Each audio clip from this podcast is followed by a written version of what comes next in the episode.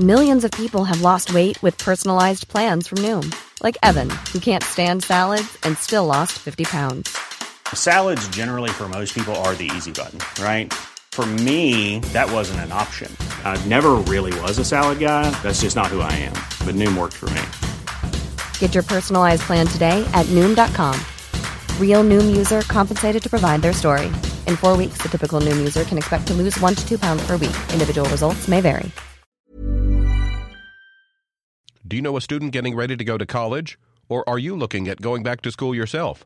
The Woodward Hines Education Foundation and the Get to College program help more Mississippians get to and through college to get certificates and degrees that lead to meaningful employment. They offer free college planning advice, including hands on FAFSA completion assistance through in person or virtual appointments. Visit gettocollege.org to learn more.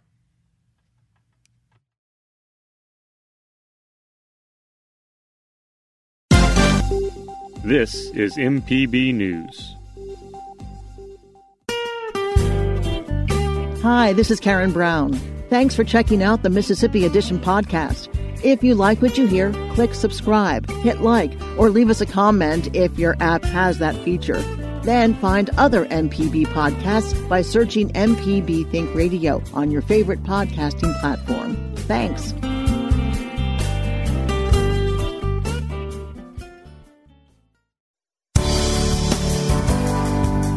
Good morning. It's 8:30 on Wednesday, May 5th. I'm Karen Brown and this is Mississippi Edition on MPB Think Radio.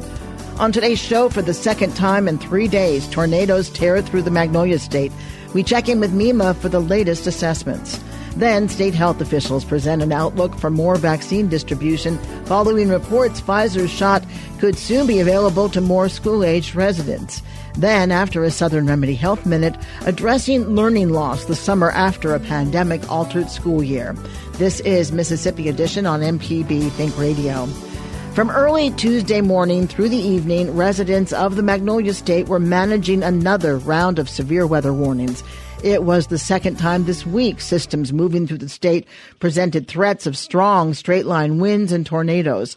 At least five tornadoes were confirmed after Sunday's round of severe weather, and more are expected to be confirmed today after reports of power outages, downed trees, and debris in parts of the metro area and beyond. We're joined now by Kelly Richardson. She's Public Information Officer with MEMA. Good morning, Kelly. Good morning. How are you doing? I am doing okay, thankfully. Uh, my first and most important question Have there been any injuries reported associated with these storms? Well, I can say no fatalities at this time, but we do have reports of one injury in Clay County. A car actually hydroplaned during the storm, and the injury was a result of that accident. But other than that one injury, we are looking good across the state, other than some pretty substantial structural damage. I know that the National Weather Service has to confirm tornadoes, but we've seen pictures on social media and news stations of what look very clearly like a tornado. Uh, any idea how many or how wide an area uh, was damaged or affected by the storms? Well, I think probably the most substantial one that we all saw yesterday was the one that moved through the Jackson Metro across North Jackson and into Rankin County. I know for a fact that the National Weather Service out of Jackson will be sending a survey team out to that area as well as spots a little farther south across Copiah and Simpson County and then finally Scott and Leake County to survey a potential area where a tornado touched down there as well. So we have several spots that the National Weather Service will be assessing today. Where will MEMA teams go today? So right now we have received some requests from the counties to help with damage assessments, primarily in Hinds, Rankin, and Lauderdale County. That's where we've seen the most substantial damage reports come in. So our team is going to go out there. We're going to assist in the damage assessments and also give some drone support, which further enhances those damage assessments. Does MEMA activate any uh, personnel or or methods uh, policy during the storms themselves? Not during the storms. We are just really monitoring everything. Um, and as soon as the storms move out and things settle down, that's when the requests for resources from the counties at the local level start to come in. So our work really picks up right when the storms settle down and we begin that response and recovery phase. What do you know so far about damage to homes and businesses in particular? So officially, just two counties have submitted those initial, initial preliminary damage reports to us of homes, and that is Warren County and Rankin County. There are reports of about seven homes affected in Warren County and about four homes affected in Rankin County. Of course, that number is low, and we do expect those damage reports and numbers to climb as we head throughout today and tomorrow. Um, some reports also, although this isn't official, is coming out of Hinds County approximately an estimation about 50 homes affected, an estimation of about 25 homes affected in Lauderdale County as well. So, like I said, we do expect those numbers to climb throughout today and, and tomorrow. of course, we did have the severe weather uh, on Sunday, which affected other parts of the state. What can you tell us about damage assessments there? Yeah, absolutely. It's been a one-two punch, that's for sure. As for Sunday, um, Hinds County really impacted pretty substantially. About 24 um, impacted homes in that area, and also Yazoo, a pretty substantial uh, tornado tore through the county there, and we have an estimation of about 76 affected homes in that county. And again, the numbers keep coming in from that event as well. Well, thank you so much uh, for the good information, Kelly Richardson, who is the Public Information Officer with MEMA. Thank you. Thank you. Coming up, state health officials present an outlook for more vaccine distribution following reports Pfizer's shot could soon be available to more school age residents. This is Mississippi Edition on MPB Think Radio.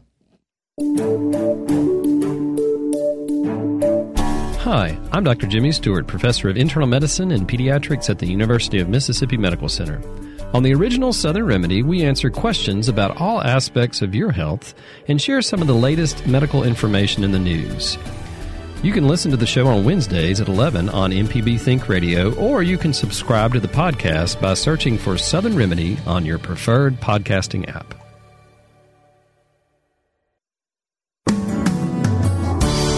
This is Mississippi Edition on MPB Think Radio. I'm Karen Brown.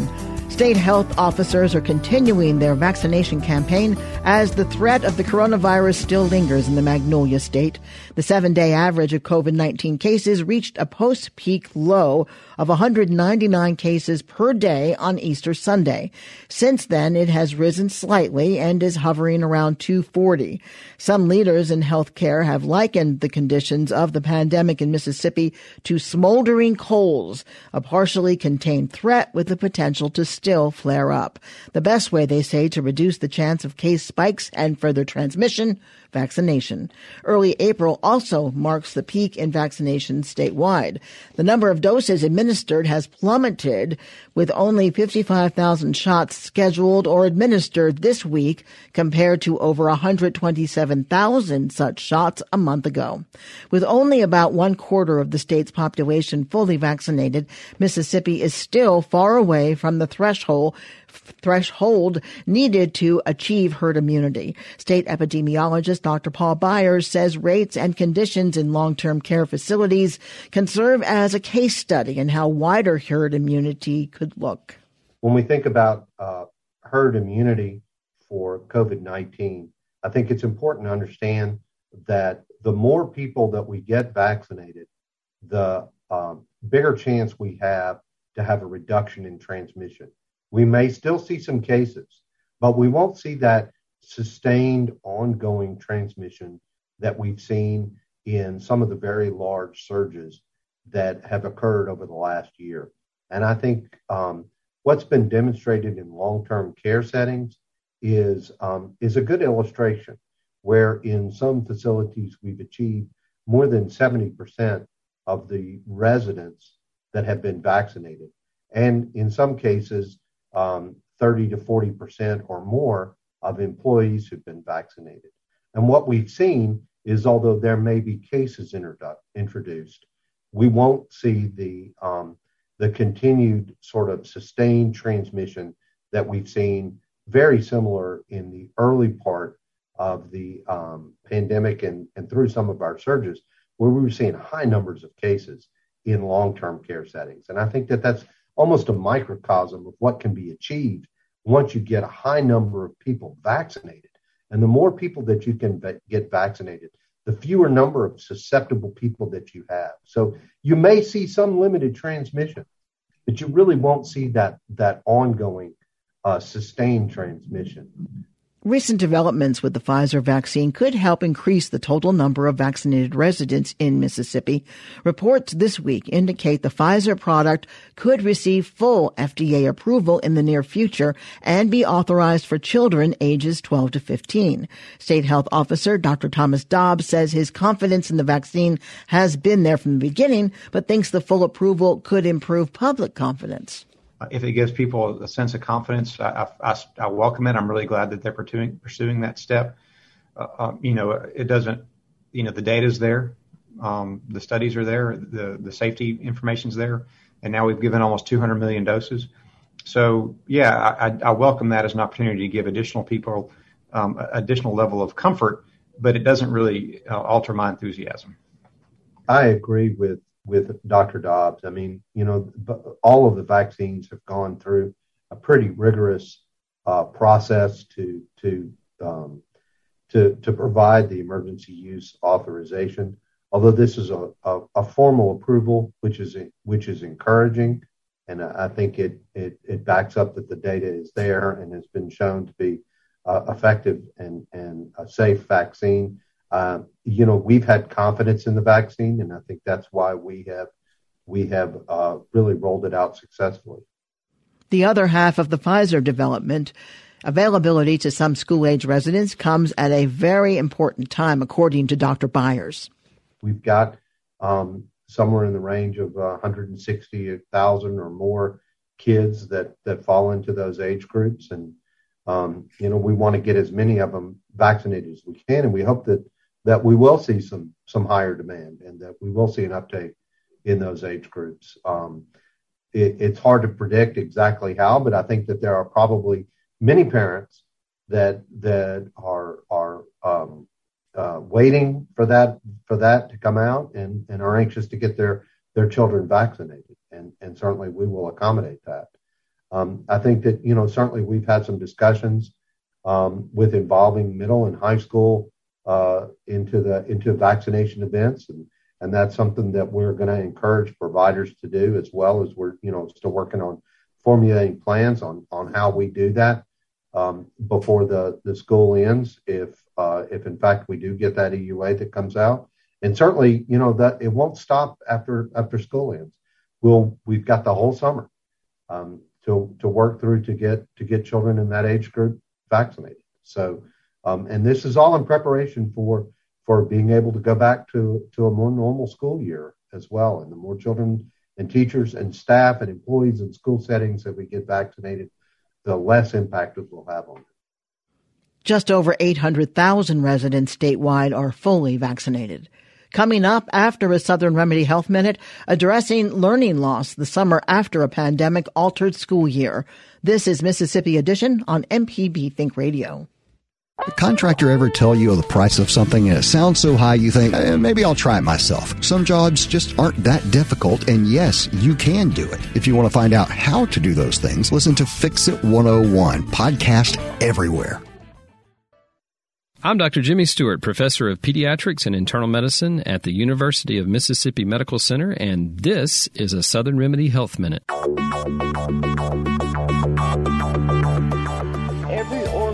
Body needs insulin. So my question is, how can a diabetic get insulin to their organs?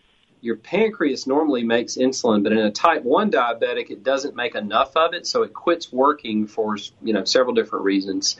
And then you have to give somebody insulin. So you normally that's an injection or an infusion of it uh, through a pump.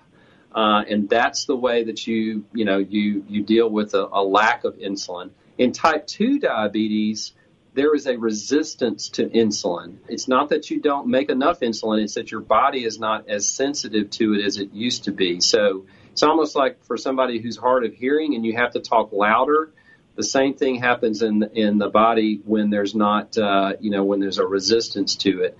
You can give additional insulin to a type 2 diabetic. That's one of the medications that we use to treat it. Uh, but it, it, it's one that you can use other medications like metformin or some of the other medications that sort of manipulate that that hormone process. But you still need insulin though in some levels. So even in type 2 diabetics, it's just usually it's that their pancreas is working overtime to work against that resistance. Uh, and it's just doing the best job that it can. For more health tips and medical information, listen to Southern Remedy each weekday morning at 11 on MPB Think Radio. Join us each week for Everyday Tech on MPB Think Radio. We have an IT expert, a computer repair ace, and we troubleshoot your problems on the phones as well. Everyday Tech, Wednesdays at 10 on MPB Think Radio. Download the podcast now or listen on YouTube on the MPB Think Radio channel.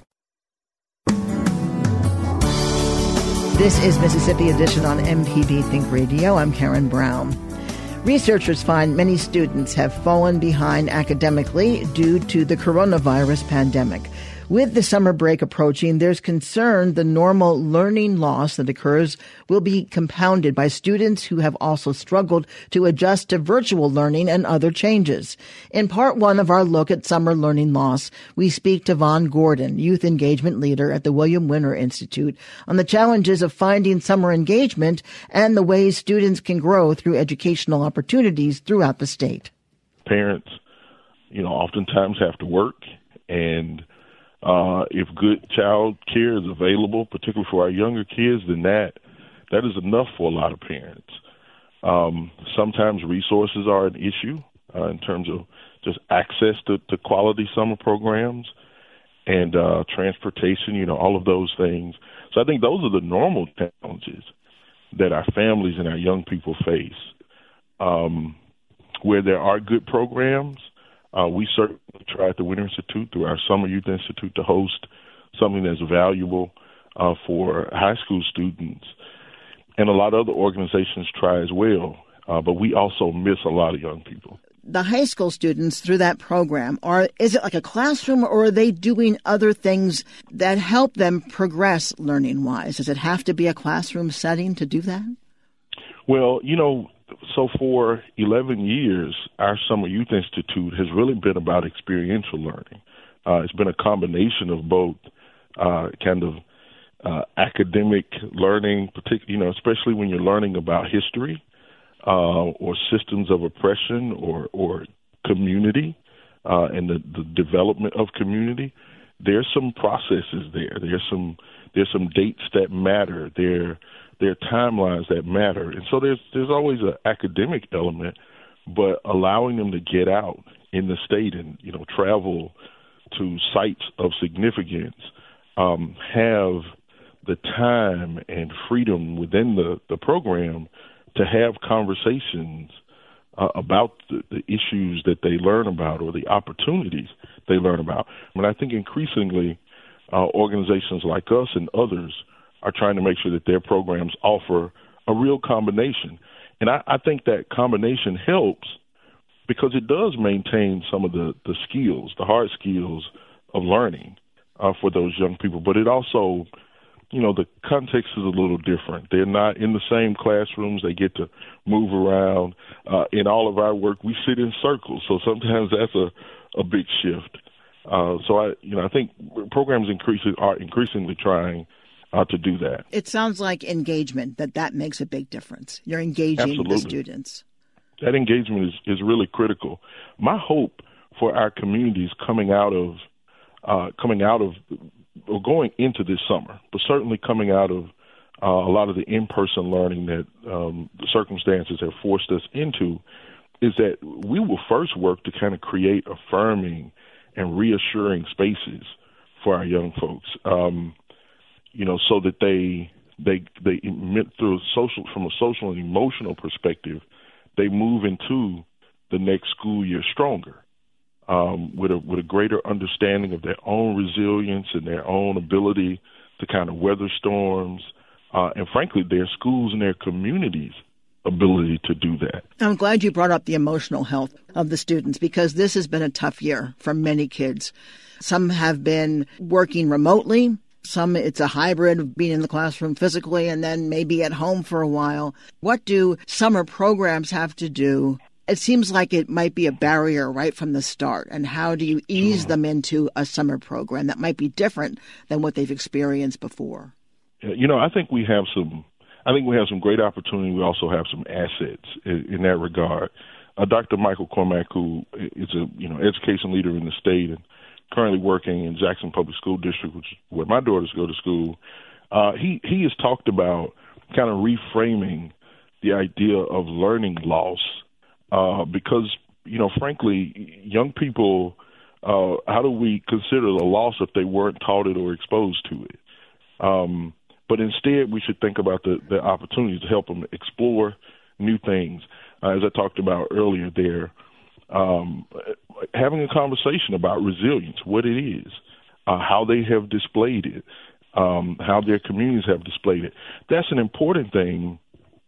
But another really interesting thing that Jackson Public Schools is doing, and I'm and I'm sure there's some other districts in the state that are doing it as well, is they're thinking about this kind of acceleration approach to learning so rather than using the summer to work backwards to cover material, uh, old material, they're focusing on the new grade level material and using that context uh, to help scholars uh, work through what they don't understand or their misunderstandings about that old material. Those young people will be familiar with some of the learning objectives that are, are you know, going to be there for them in that new grade level. They won't be intimidated by it. And and along with that, some of these, you know, summer programs are trying to mix in some of the social and emotional learning, and uh, they're bringing in community partners uh, to help support those efforts. Vaughn, what can you say, or what kind of recommendations can you make to parents or caregivers whose child can't get into a summer program? Is there something at home that will help move that student along so they are ready for the next school year? You know, one of the one of the biggest uh, suggestions I would make for those for those families is at this point in the year, reach out to their school districts. Whereas previously there there were not uh, there may, maybe there weren't enough programs or there was not one that fit their circumstance really well. I think a lot of districts, because of uh, the CARES Act and Rescue Rescue Plan uh, funding, they have a lot of resources. So perhaps we're at a point where we can, as parents, we can engage them to help develop the kind of programs we need. But beyond that, there are, you know, there are organizations that have been pillars of our communities for a long time. Um, you know, local churches and faith institutions who who have certainly the interest um, you know, challenging or, or helping support them in the development of programming. Um, I am a, a big believer in the the importance of uh, family and neighborhood connection. So sometimes, you know, small groups of parents can get together and create experiences for their for their children um, that are as rewarding as anything else those young folks experience in the summer. Vaughn Gordon is the Youth Engagement Manager for the William Winter Institute. Always good to talk with you. Thank you, Vaughn.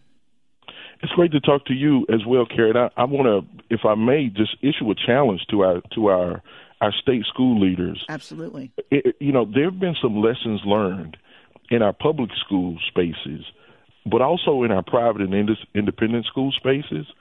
So I want to challenge our leaders uh, to start to bring some of these folks together, uh, so that we can we can glean from them uh, what what might what they've learned and might benefit all of the young folks in our state.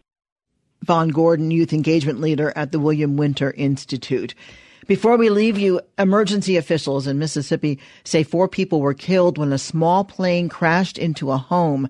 Hattiesburg police were called to the scene of the crash just before 11:30 last night. Initially, they said two people had died. Now they have found four victims. Officials didn't immediately identify them or say whether they were on the plane or in the home.